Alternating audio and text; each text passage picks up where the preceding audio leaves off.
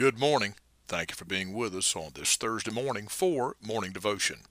This week we're in the book of Romans, chapter number twelve, and we've been looking at some thoughts concerning controlling ourselves or taking control of our lives. We began in verse number nine on Monday. Let love be without dissimulation. Abhor that which is evil. Cleave to that which is good. Romans twelve nine. And we talked about taking control and getting control of our dissimulation, our pretending. And then Romans twelve ten says, be kindly affectioned one to another with brotherly love, in honor preferring one another. And we talked about getting control of our passion. Be kindly affectioned one to another, that we love the brethren as brothers, uh, literally, as brothers and as sisters, as family.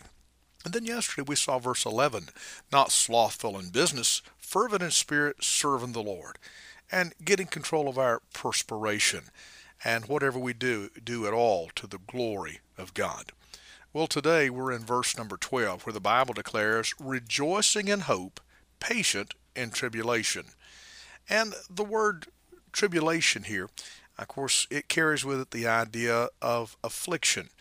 And if we uh, could ever get a hold of this, the Bible says, rejoicing in hope, patient in tribulation. If we spent as much time rejoicing in our hopes as we do uh, repining in our hurts, then the result of that would be that we would be more patient.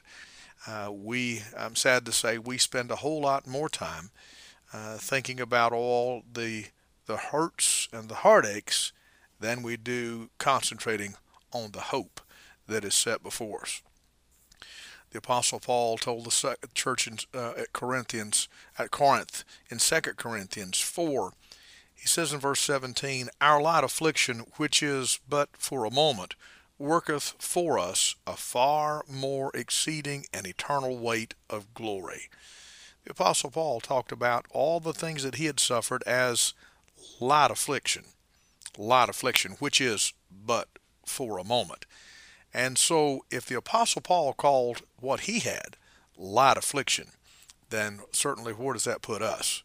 And what do we call, you know, what we endure uh, day by day? And so rejoicing in hope, patient in tribulation.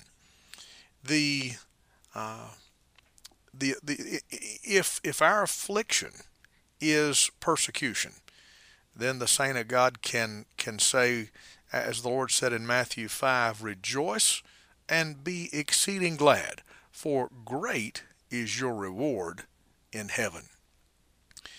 Rejoicing in hope, patient in tribulation. The, the whole idea of rejoicing carries with it uh, not necessarily being happy. Somebody said, preacher, how can I be happy? Well, uh, we're talking about something deeper than happiness. Uh, you know, you can rejoice at the loss of a loved one.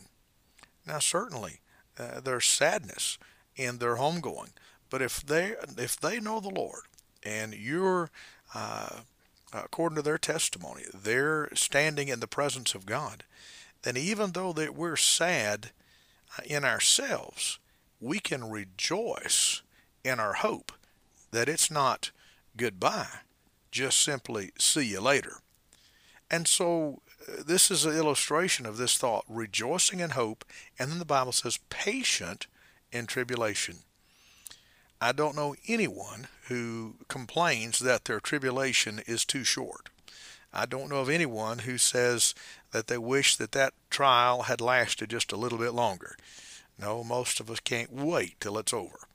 But I want you to understand that the Lord teaches that if we could get control of ourselves and get control of our attitude and the way that we look at things, rejoicing in hope, in hope that God's on the throne and that God will see us through that which is we're going through and that which is before us, and in turn be patient in tribulation. Father, we pray that you would help us to get control of our patience, and help us, I pray, to apply this verse to our lives. In Christ's name, amen. This is Pastor Randy Barton of the Anchor Baptist Church, thirty-two thirty-two Hendersonville Highway in Pisgah Forest, North Carolina. Have a great day.